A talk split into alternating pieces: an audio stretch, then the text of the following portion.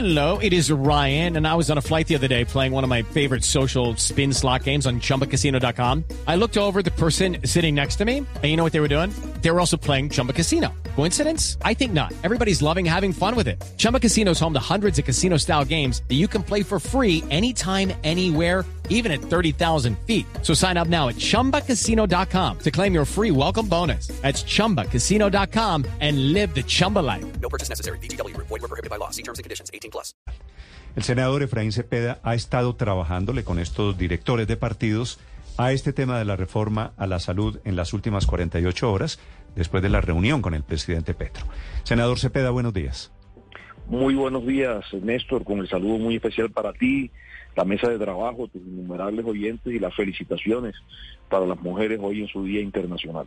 Sí, no diga Gracias, felicitaciones, eh, senador Cepeda, porque aquí me regañaron, yo dije lo mismo esta mañana, que eso es pecado, que eso está mal felicitar a la mujer hoy, que eso es símbolo de machismo.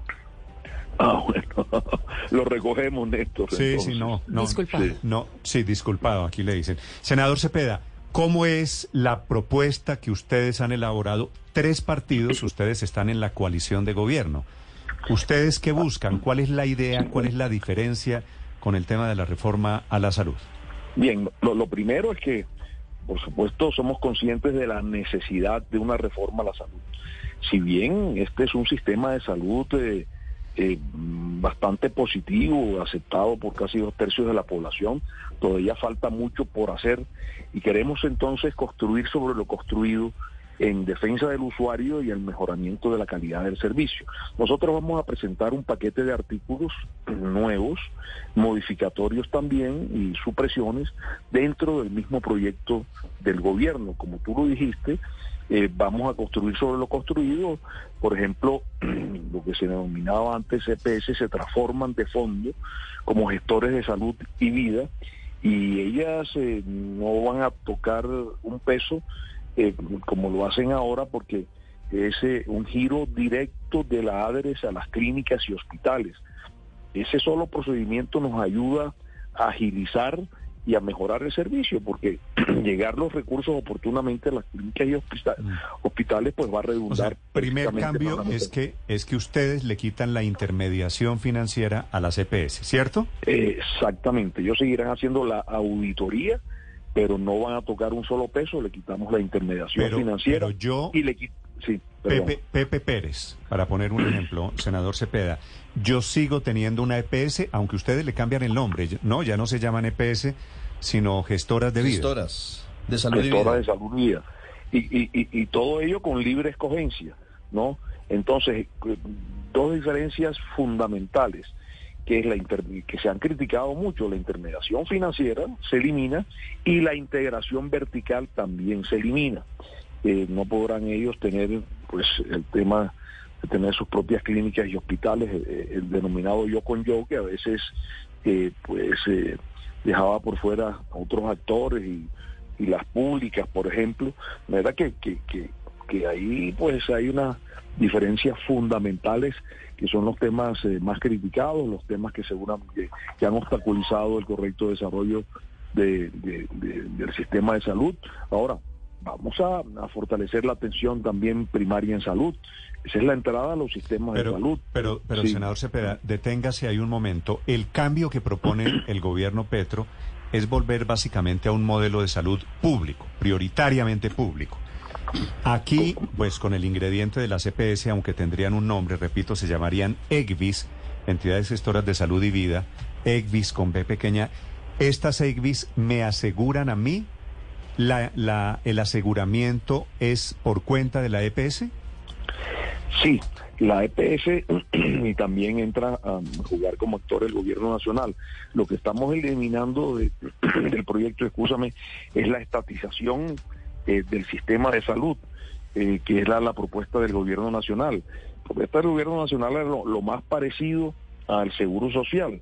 Nosotros aquí hemos dicho que el quien no conoce la historia está condenado a repetirla y no podemos otra vez, eh, pues, volver a un sistema eminentemente público. Ahora el capital privado, pues también es bienvenido, mm, mixto, incluso privado público, pero por supuesto este es un músculo financiero que tampoco podemos desechar en, esta reforma ni en ningún proyecto, como lo hemos expresado en el Plan Nacional de Desarrollo. La inversión pública puede ser es tan importante que en el Plan Nacional de Desarrollo del gobierno Duque el 33% de inversión privada, de manera que no, no, no estamos de acuerdo con la estatización y pues eh, el sistema será mixto. Senador Cepeda, pero si las EPS no van a recibir ni un solo peso, como nos acaba usted de decir, entonces, ¿cómo van a continuar con el aseguramiento?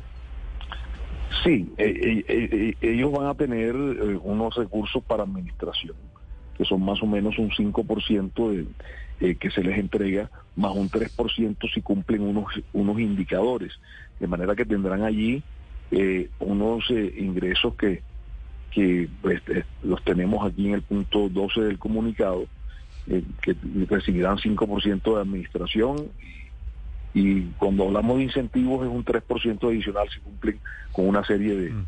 de ¿Qué porcentaje ¿Qué porcentaje de las de, del negocio de la CPS vive de la intermediación financiera, senador Cepeda? ¿Qué porcentaje vive de la del, intermediación? Del negocio, es decir, si ustedes le quitan el negocio de intermediación financiera a la CPS, ¿se les va qué, qué parte del negocio? Bueno, pues ese manejo de los recursos, pues eh, que realmente se suponía que era recibir, auditar y girar, eh, pero pues había un juego financiero que muchas de ellas demoraban en los giros y seguramente tenían un rendimiento financiero y en este momento pues ese rendimiento financiero pues sería aprovechado por las por los clínicas y hospitales porque las, pues, sin la intermediación les va a llegar más ágilmente el recurso. Siempre la queja de clínicas y hospitales es que no les giraban, que estaban esperando los recursos, que eso pues eh, les impedía entonces comprar a tiempo los medicamentos, etcétera. Y pues eh, pues ahora al eliminarlos pues eh, que yo creo que esto había sido un clamor también eh, no hay necesidad de una intermediación, sino un giro, y ellos seguirán auditando y, recibirán entonces unos recursos por administración. Senador Cepeda, la, ustedes hablaron con las EPS para hacer este cambio, es decir, me imagino que ellos lo están viendo como del ahogado del sombrero. En vez de desaparecer, pues se quedan con una parte del servicio que estaban prestando sin intermediación financiera, ¿verdad?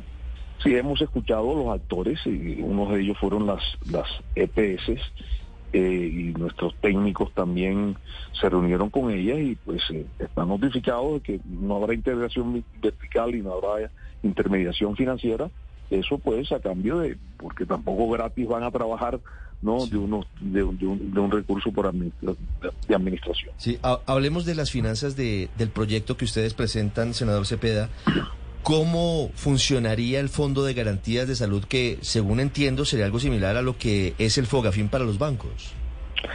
Sí, exacto. Ese estamos eh, perfeccionando y lo haremos también con el Ministerio de Hacienda, cómo funciona ese fondo de garantía, que también puede ser con unas pólizas de seguro, pero lo que no puede seguir sucediendo es que cuando se va una EPS, bueno, ya en este caso no, manejar, no, manejarán los recursos las gestoras de salud y vida, pero en el tema de las EPS, cuando se liquidaba una, pues se perdían esos recursos y el hueco financiero pues era muy grande para las clínicas y hospitales.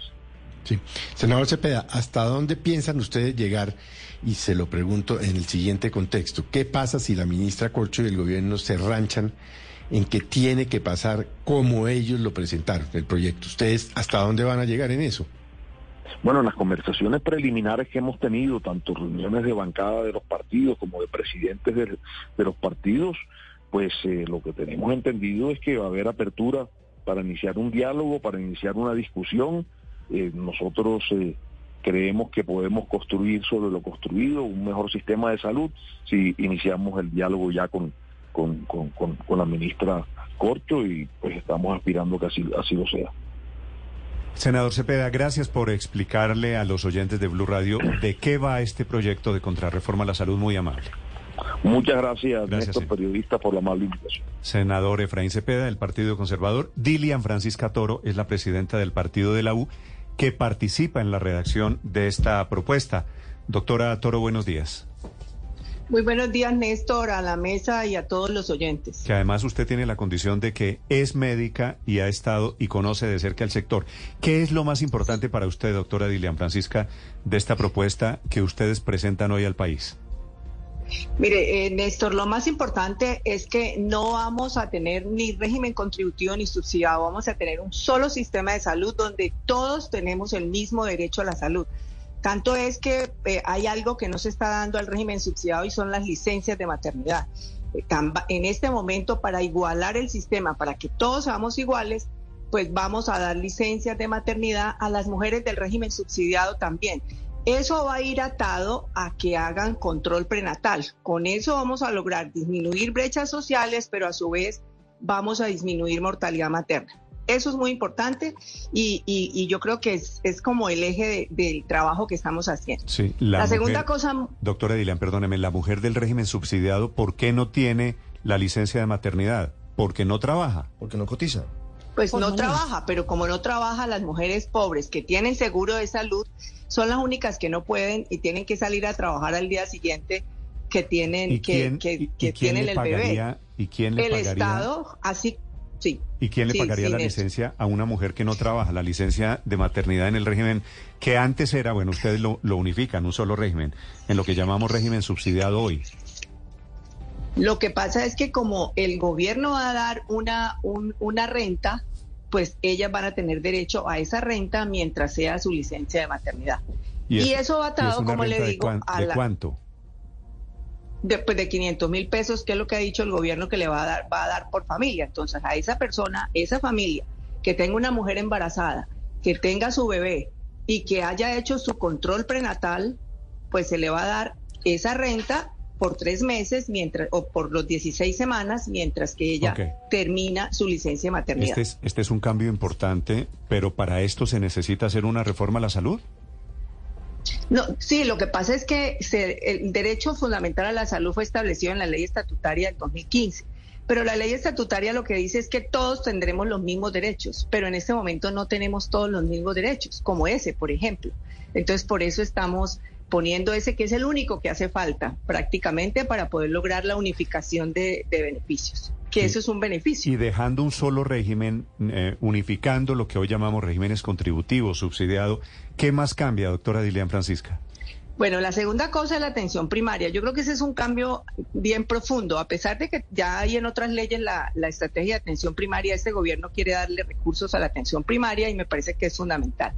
¿Por qué? Porque ahora se va a territorializar, es decir, la atención primaria es la que se va a hacer con grupos extramurales, se va a hacer una atención familiar, una atención comunitaria, o sea, se va a llegar a sus casas se va a hacer un territorio en donde vamos a tener un centro de atención primaria y la gente podrá ir cerca a su casa a ese centro de atención primaria.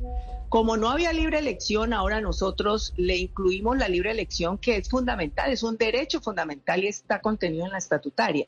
Entonces, allí nosotros lo que, lo que, lo que escribimos fue, se deja el centro de atención primaria, la primera opción es lo que tiene, él irá porque es cerca a su casa, pero si esa persona quiere ir a otro centro de atención primaria en cualquier lugar de, la, de, la, ciudad o, de la región y que quede cerca su trabajo, pero que quede lejos de su casa, pues podrá ir. Allí ella podrá elegir, la persona podrá elegir para ir a cualquier centro de atención primaria.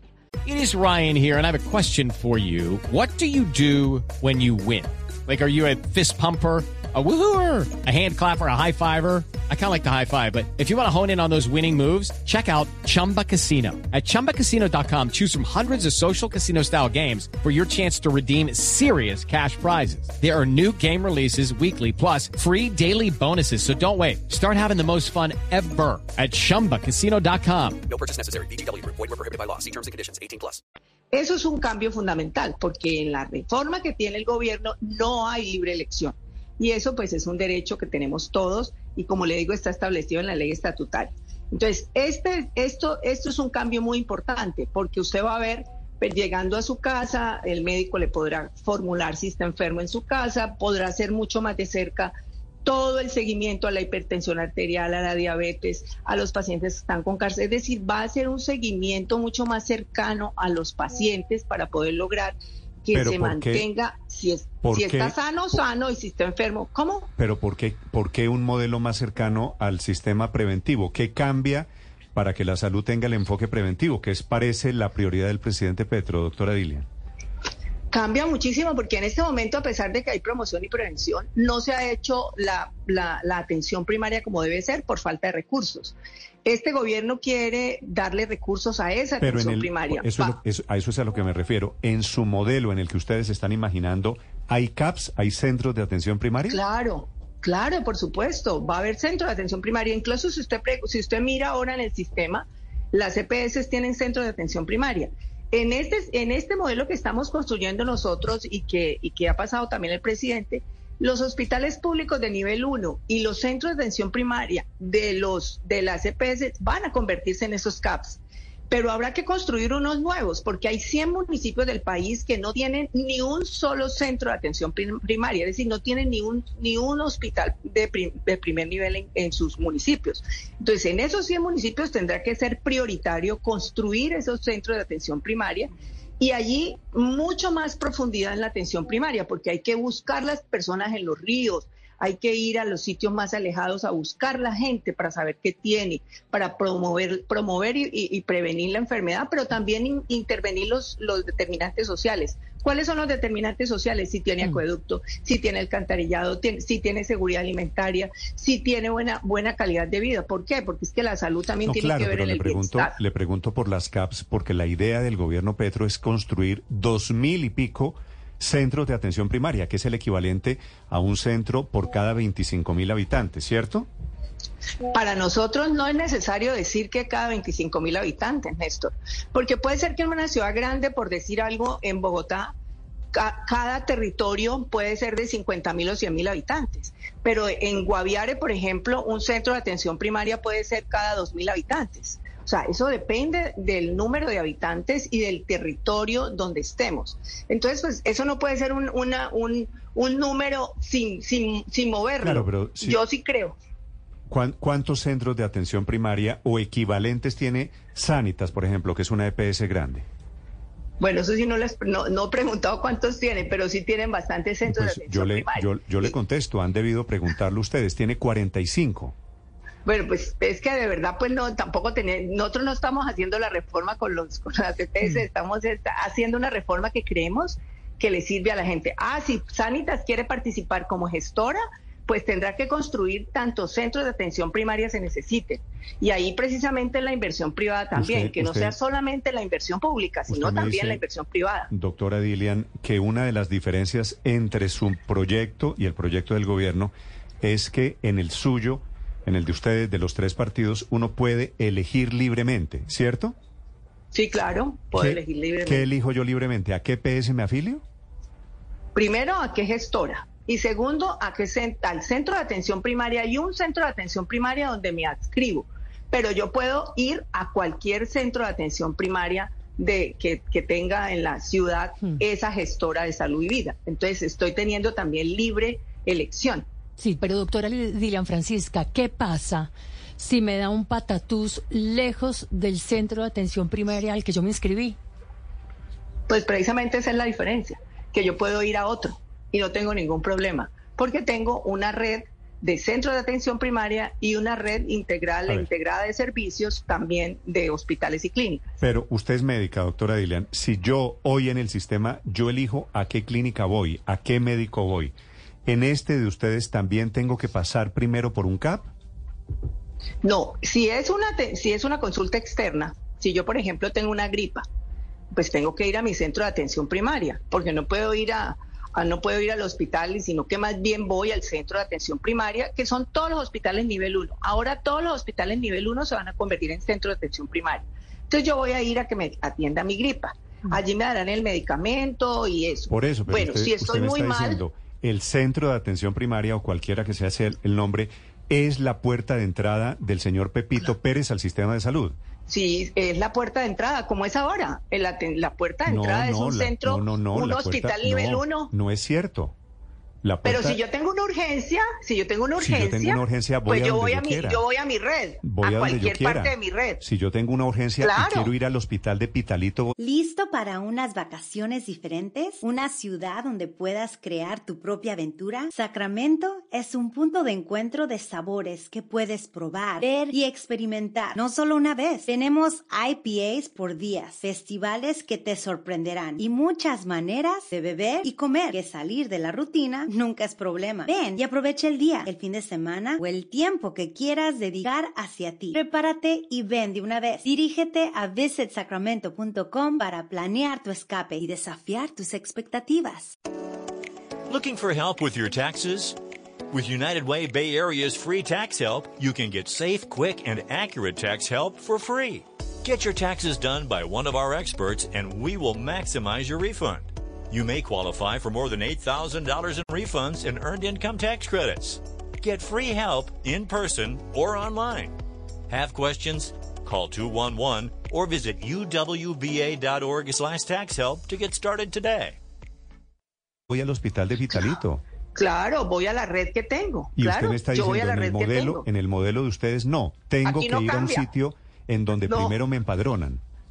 No, no, no. A ver, como usted está afiliado a un- una gestora de salud y vida, usted está afiliado a esa gestora de salud y vida.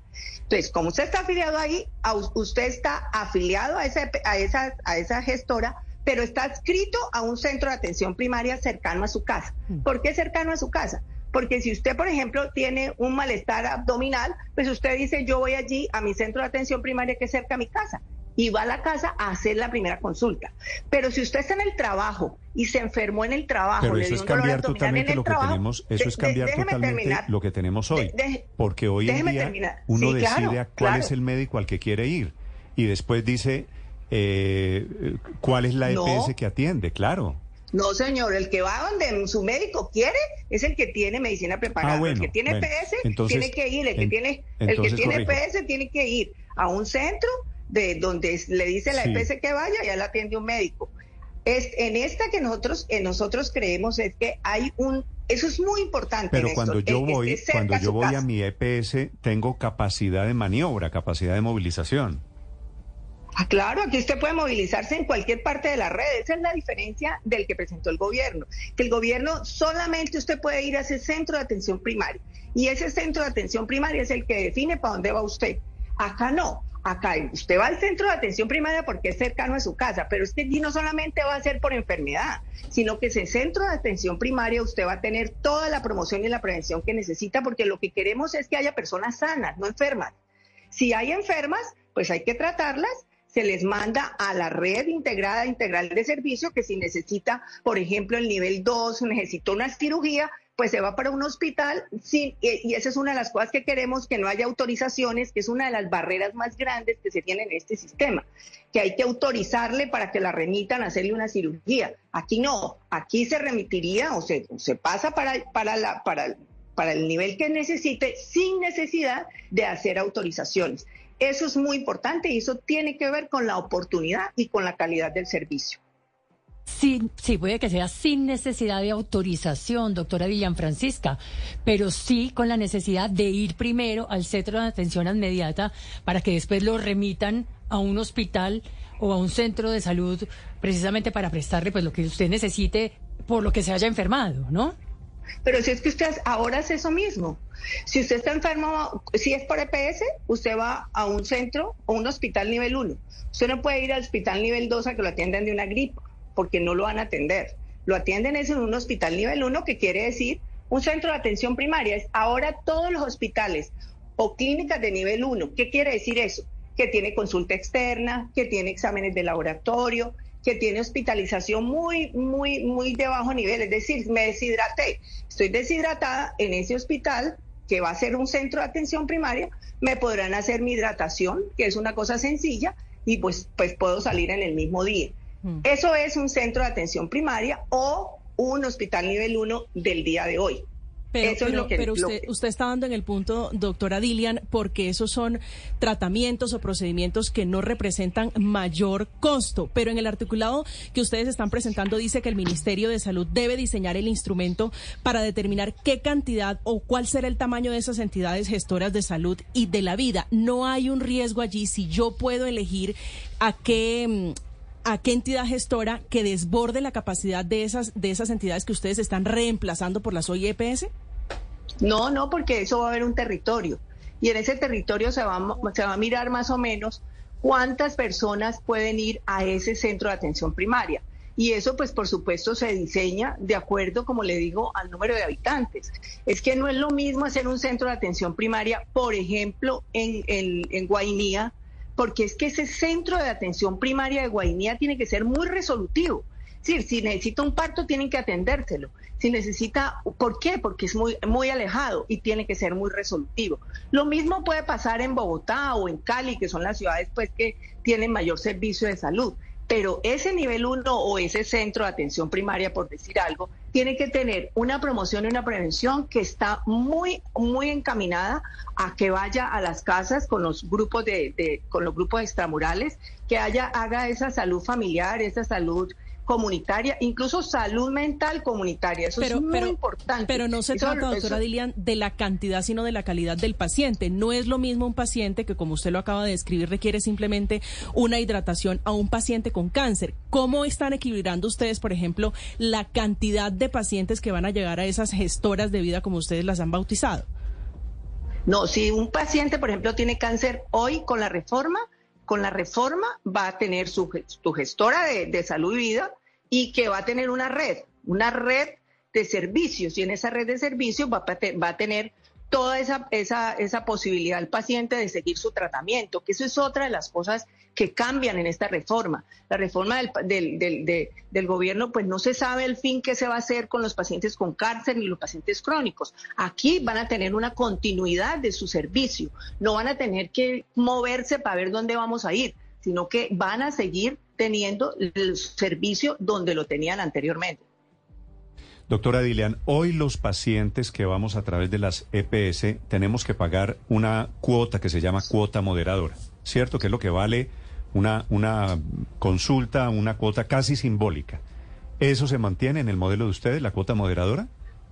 Nosotros pensamos que la cuota moderadora, moderadora se debe mantener, muy, muy poca. Lo que sí no se debe de pedir es a las personas que no trabajan y que son pobres, que tienen y que tiene y que son apor- le- la- quien le aporta la salud es el Estado.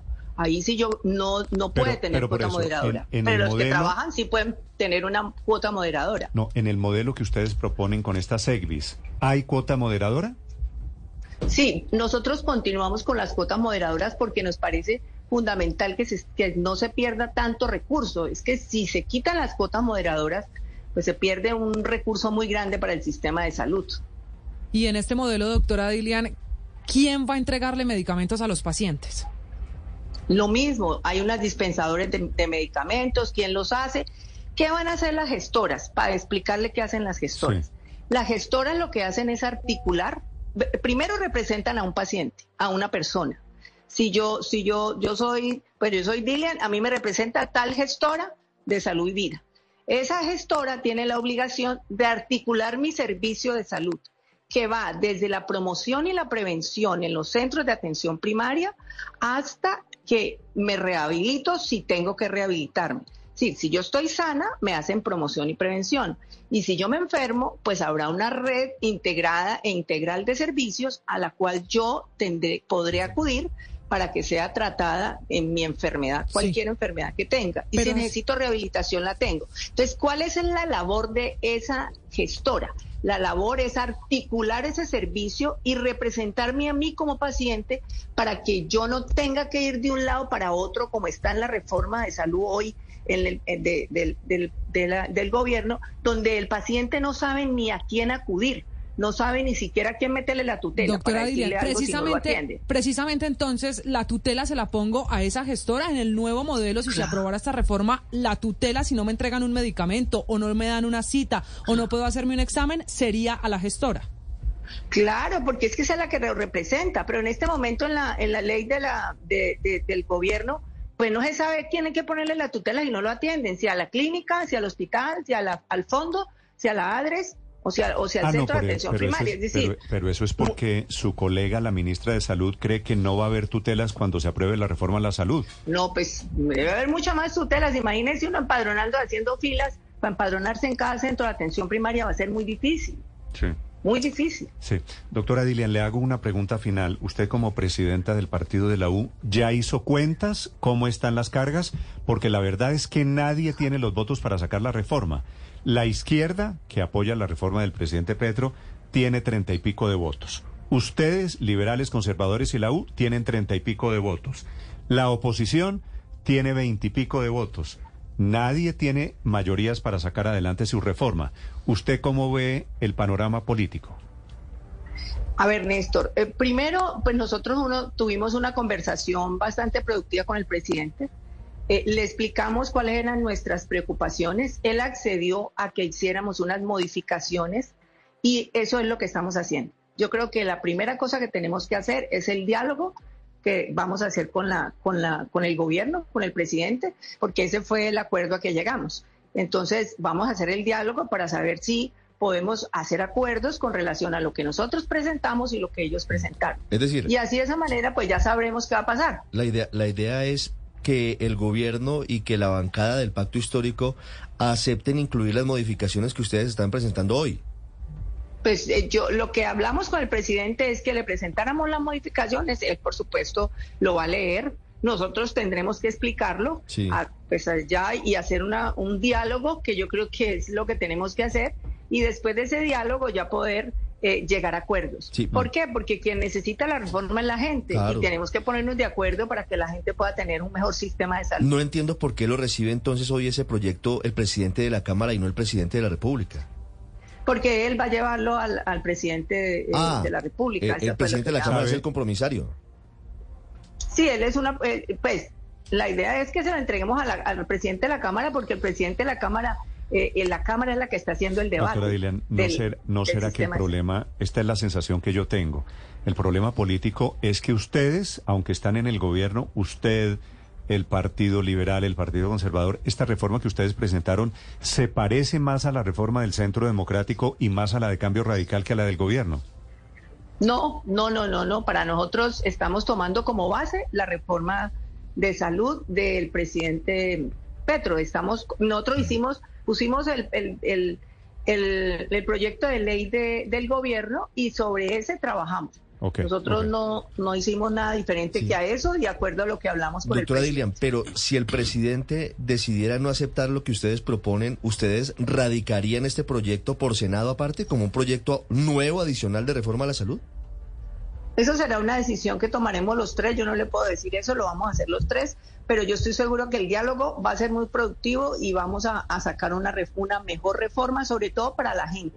Porque es que aquí lo que no, no importan las instituciones, aquí lo que importa es que haya un mejor servicio de salud para la gente, que haya más oportunidad y que haya más calidad en el servicio. De acuerdo, es Dilian Francisca Toro, es la presidenta del partido de la U, hablando de una propuesta que hacen para adicionar a la reforma de la ministra Corcho, la ministra de Salud. Gracias, doctora Dilian Francisca, le deseo feliz día. Muchas gracias. Okay, round two. Name something that's not boring. A laundry? Ooh, a book club. Computer solitaire, huh? Ah, sorry, we were looking for Chumba Casino. That's right. ChumbaCasino.com has over 100 casino style games. Join today and play for free for your chance to redeem some serious prizes. ChumbaCasino.com. No purchase necessary. Where prohibited by law. 18 plus terms and conditions apply. See website for details.